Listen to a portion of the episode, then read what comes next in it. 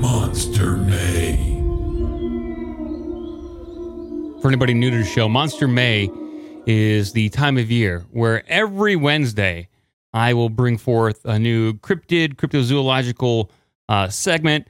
We'll talk about it, and then we'll we'll move on with this show. I, I like to talk about cryptozoological uh, uh, topics. We don't we we dabble a little bit here and there. We'll talk about Bigfoot or Dogman, uh, but this is not a straight ahead cryptozoological show.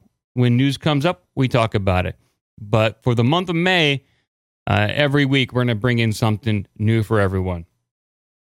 And with what I have today, I'm going to see if I can tie it in to the larger picture, not just focus on some some confined Bigfoot sightings or or Dogman sightings and and be done with it. I think I'm going to try to uh, give a, a big picture kind of view of what may be going on, and come up with some theories and thoughts, and uh, and then we will discuss as a class together.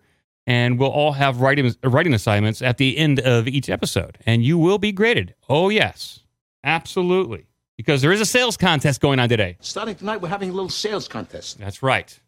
We'll see who's uh, who's the best one out there. And tonight, we're going to be talking about fairies, fairy folk, and elves. Now, I know, Cratchit, you might be saying, well, when you think about cryptozoological creatures and strange creatures, you immediately probably think of the Loch Ness monster. That's the big one. That's the that's one of the big boys.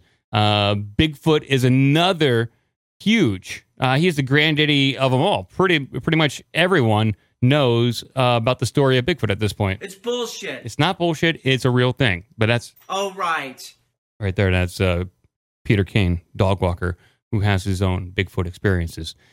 Um, and most, uh, I, I would gather, most people probably think fairies is something that is more uh, aligned with a mythology and legends in Europe, and don't maybe maybe they don't really uh, throw them in the, the category of, of zoological creatures.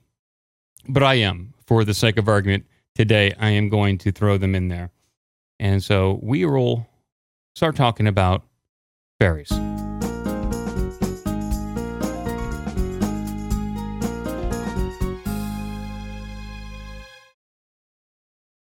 One of the places on this planet Earth that still believes in fairies is Iceland.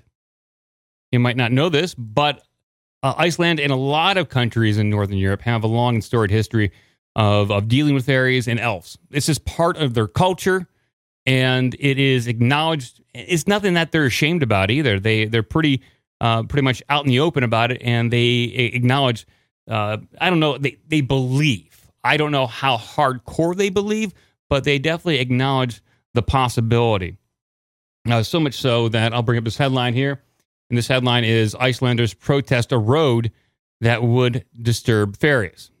Now, for the hardcore out there, this might not be anything new to you, but I'm going to see if I can kind of build a bit of a narrative here when it comes to uh, the, the, the fairies.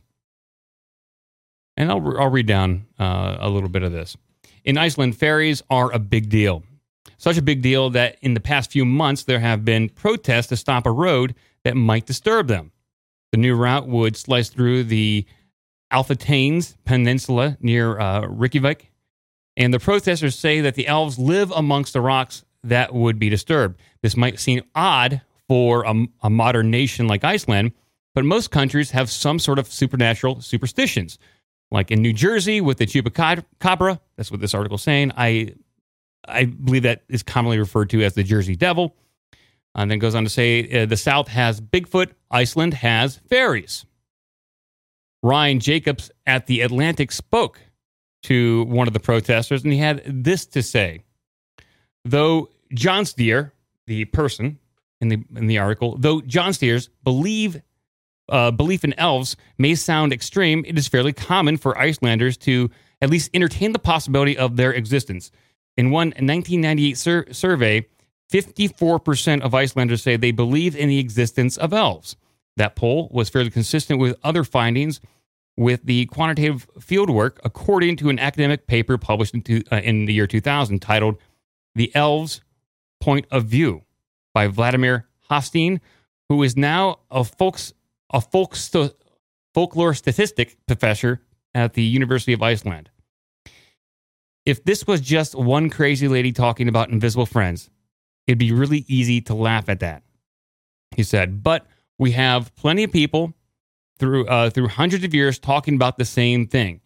It's beyond just two crazy ladies. It's part of our nation, and this is a, a common thing for them to acknowledge that these elves and fairies live among rocks and boulders, and that they will build roads around giant boulders so they don't have to blow them up.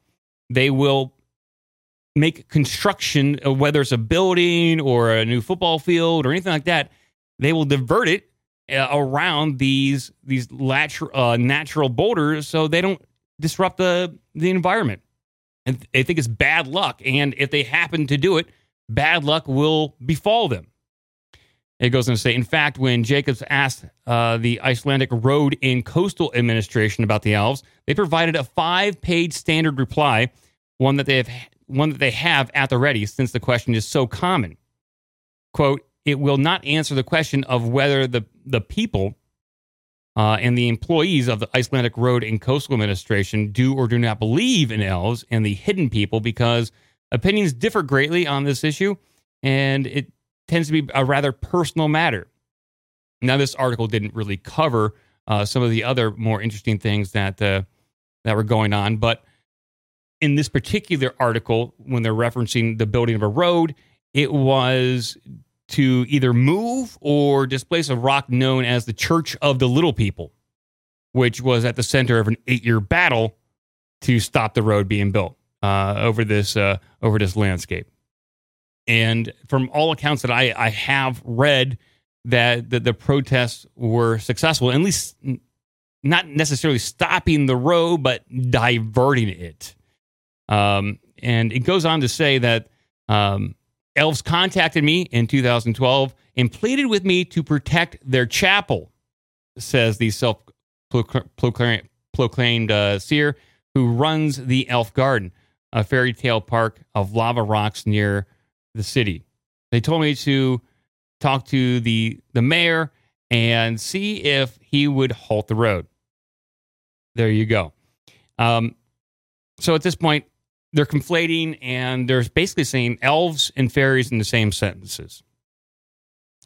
And they're they're very interchangeable um, at, at, this point. Uh, basically, little people is what they're suggesting that they are.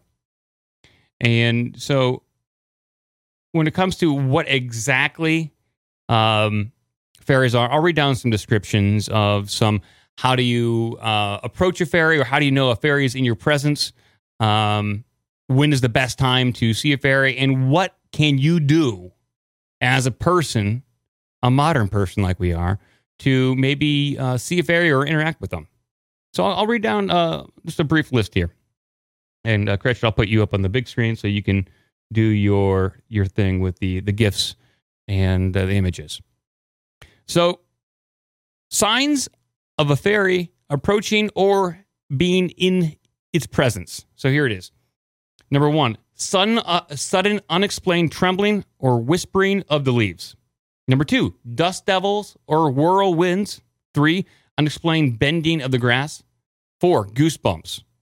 Five, unexplained rippling of the water. Six, extreme silliness or laughter. Well, then there's fairies in this podcast because we we like to get silly and we like to have laughter time. And number seven, unexplained loss of time.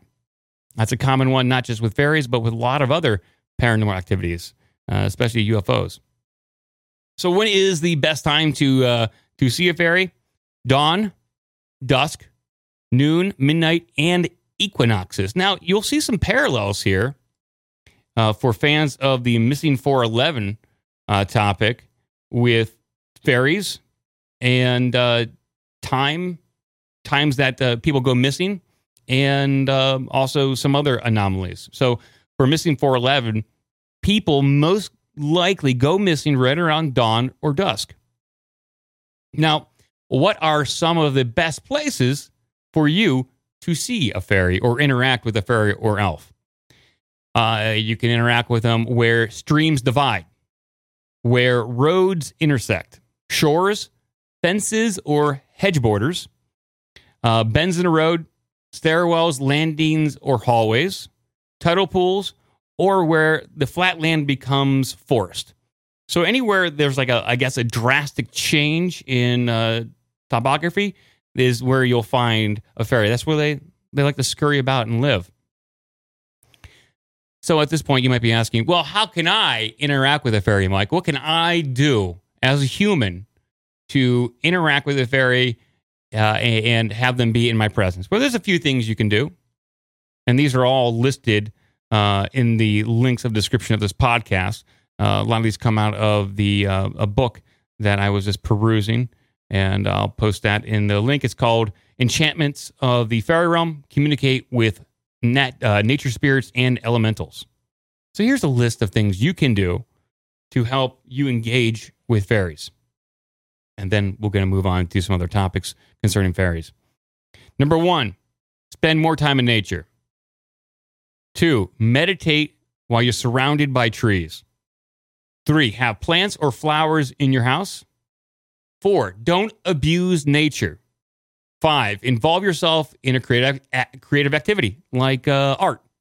Uh, so, the, the according to this, the, the process of you getting in your creative mindset is uh, beneficial to attracting fairies and elves. Uh, number uh, number six, leave an area on your property to grow wild. Basically, you're setting aside a little piece of property for them to do uh, what they will. Number seven, be generous. Be generous in your dealings with others. Number eight, place a sea urchin on your mantle. Number nine, sing and sing often. All those things will help you attract these uh, fairy spirits or elves. I guess it's kind of conflated uh, because they're they're such a kind of like a, a, mystical kind of of entity. You might be able to think of them as a, a spirit.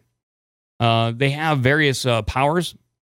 Um, so I'll read down some of their, their list of powers here because, like, hey, you're a fairy, so you're a small creature. What else you got? What else can you do for me?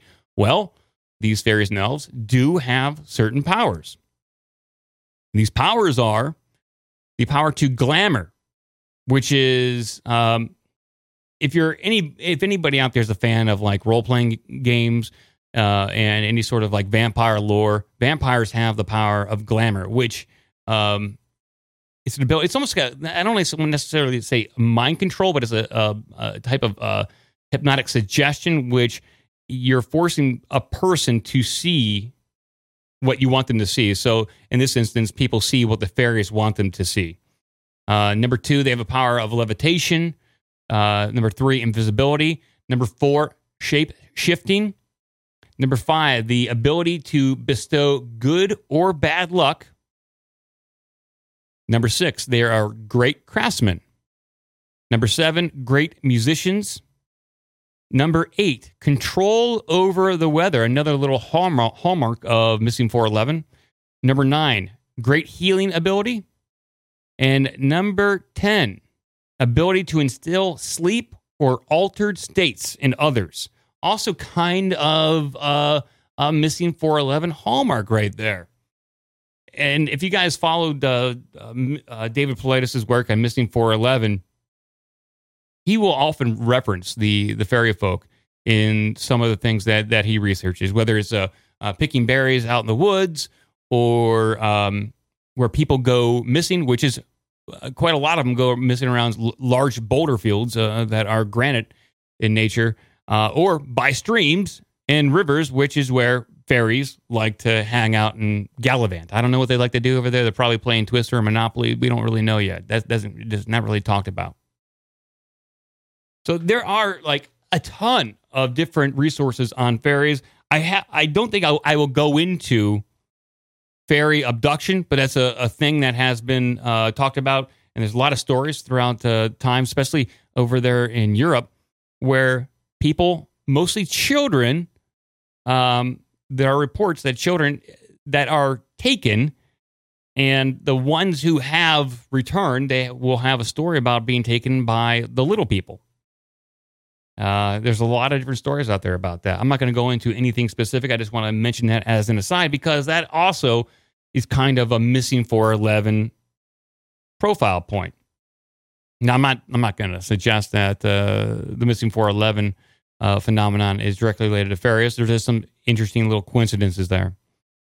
Uh, I will talk about two, maybe one or two little uh, stories here about people's interactions with fairies. Uh, I always find like personal uh, testimonies to be quite fascinating when it comes to fairies. Um, I know one of our listeners, I asked him to possibly call in. I believe it was uh, Starfish. Uh, he's done a lot of research on fairies, and um, I'm not sure how he views them. In the book that that I, I'll hold it up here. The book that I've just kind of perused, you know, when it comes down to what their intentions are, it's kind of like you get out what you put in. If you have bad intention, you're probably going to have a bad experience. You have good good intentions, you're going to have a good experience. Uh, when it comes to the intelligence level of fairies, there um, there's a wide range. Um, by all accounts, not unlike human intelligence. It's just a bit different. So when it comes to interactions with uh, fairies, there there's a there's a few that um, that I would like to kind of go over with you. There's some of them, like a lot of the stories that I found, they can they're quite goofy, you know. On the surface, they're like, how is this? How is this even a, like a real thing? But these are uh, testimonies, and um, we're just going to take it for what it is because a lot of this stuff it, it does seem goofy on the surface, but I think that there is something else going on here. We'll we'll discuss that here in a little bit. So this one is called Lords of the Dance. One day in August of 1862, David Evans and Evan Lewis were on their way back from Brecon, Wales, with a load of timber and headed to New Quay. They stopped at a uh, stopped for a rest near a farm called Cradwell. As they watched the reapers work in the fields, Evans spotted a line of 50 or so figures going up and down the hill about 370 meters away. As Evans pointed, as Evans pointed out the group to Lewis, the first, uh, the first of the figures reached the top of the hill and started to dance. Soon, all the figures had reached the top of the hill, were dancing together in a large circle. As Evans and Lewis watched, the figures, the figures danced closer and closer to the center of the circle in a spiral pattern. As each figure reached the center of the circle, they disappeared into the ground.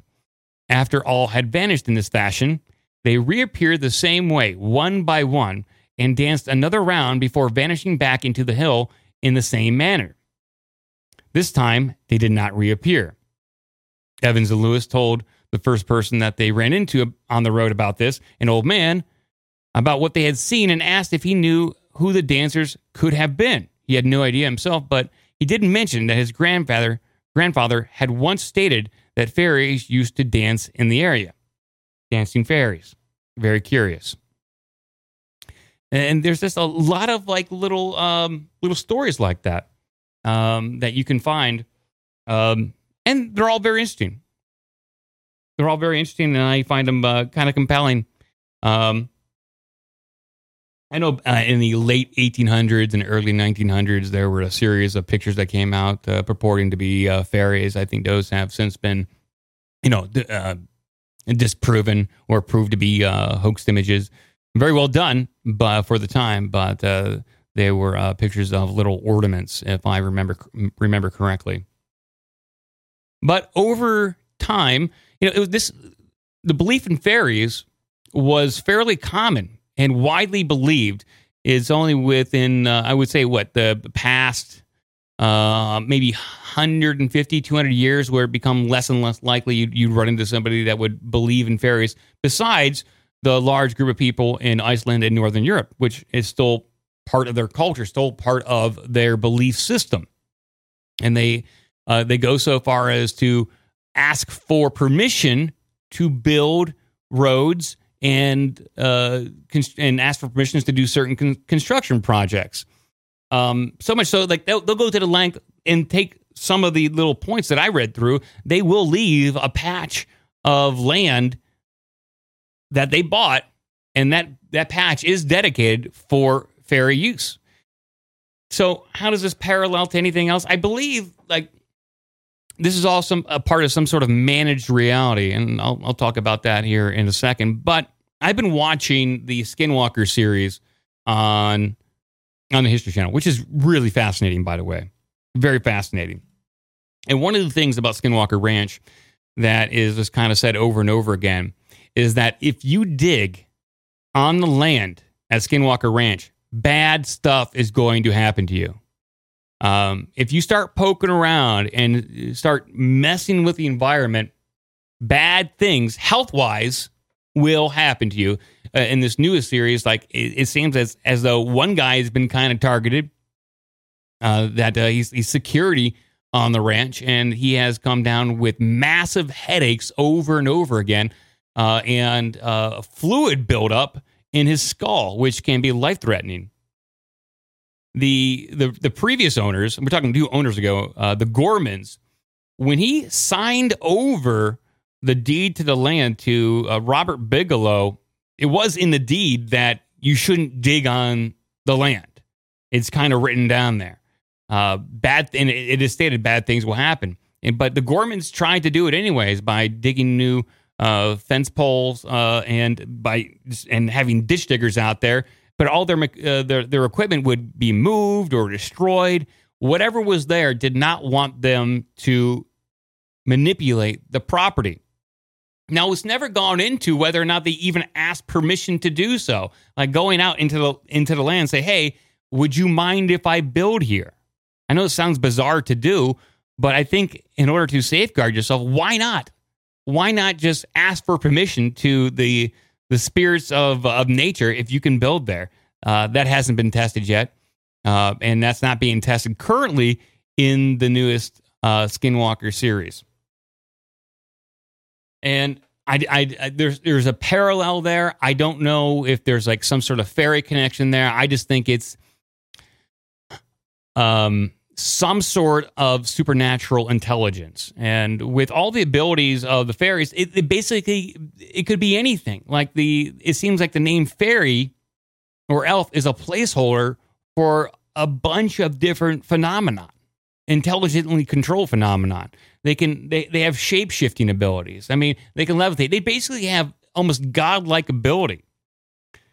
And but in Northern Europe, they're called fairies. Yeah, I'm sure in the in the Middle East and in India, they might be referred to as jinn. Probably the same kind of thing going on there at Skinwalker Ranch. And in Native American lore, it might be considered Skinwalker, but the Skinwalker is something that is considered, I believe, widely uh, evil in nature, and uh, it does harm. But with the fairies uh, and the elves, it's a bit of a mixed bag. Some good, some not. It just depends on how you approach them. Uh, what what kind of puzzles me about uh, some of the Skinwalker stuff that's going on now, and um, I'm sure I'll do a rundown at some point in time, is that um, they're they're approaching it from a scientific standpoint, and which is all well and good because you want to get the scientific community behind you. You got to you got to run these tests. You have to make sure everything is documented and is repeatable in a certain way so that when you present your findings to the public, uh, you're not drummed off, you're not laughed away. But they really should. They should implore or uh, get some people out there, or or uh, or, uh, I guess impose or try to do some of these techniques, like meditate. Try to uh, try to do some of those simple techniques uh, to see if they work or if it generates any sort of reaction but they're not doing it or ask permission to do certain things because these guys are going out there just doing measurements. They're bringing out their equipment. They're not asking permission to do do so, and their equipment's breaking down. All their batters are dying. One guy is uh, is getting injured with a with a swelling on the brain. The other guy, the guy who's actually hosting the show, Travis, got dosed with a massive amount of radiation. He doesn't know how or why. I don't think that the the the stories and legends of fairies uh, over there in England and in Iceland are are disconnected from what's going on at Skinwalker Ranch, and that everything that's happened over the years to kind of gear us away from the possibility of these supernatural and paranormal things is managed to a certain degree. Yeah, it seems far fetched and, and a bit crazy, but is it any crazier than what most religions believe nowadays?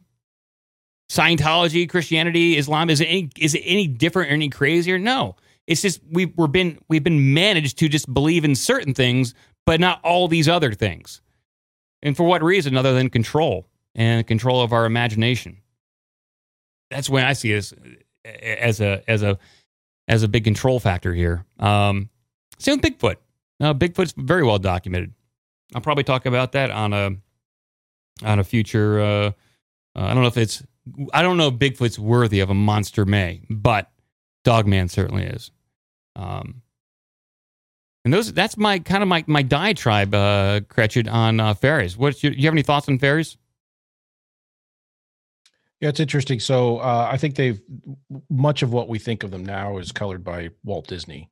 Yes, uh, in the last probably 50, 60 years.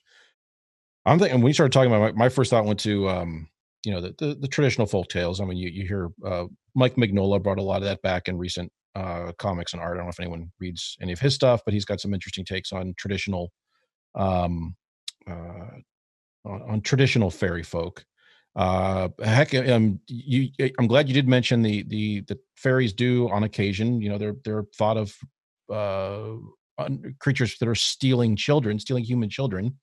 Uh, even W.B. Yeats wrote a uh, um, wrote a poem. I don't know when it was. The Stolen Child was it must have been like 1880s, 1890s. Um, you know, it's it, which is about a traditional Irish take on fairies coming t- and tricking children into going into the underworld with them, sort of thing. So uh, it it certainly pervades it pervades uh, many cultures. Uh, there's a lot of thoughts as to what these these creatures are and how they interact. Um, uh, I don't think it's anything that's that's going away. And as you said, almost every culture has some take on these. The goblin. Uh, Some people so call him the goblin.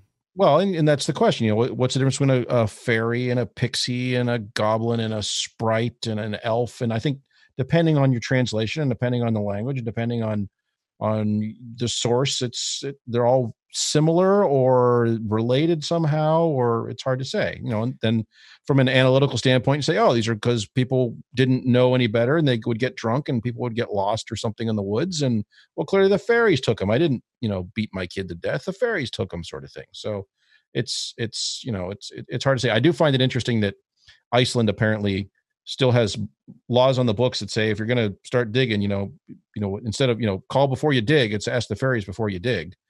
Pretty Um, much. I am curious though that the one woman said that the fairies contacted her Mhm. and told them not to not to do construction on her land. I'm curious, did they like call her on the phone or they use an email? I mean, how are they contacting her? I it wasn't uh, determined uh, if it's some sort of message that is tangible and physical, or if it was through a dream or a telepathy. Didn't didn't didn't specify in the article. Not that I read.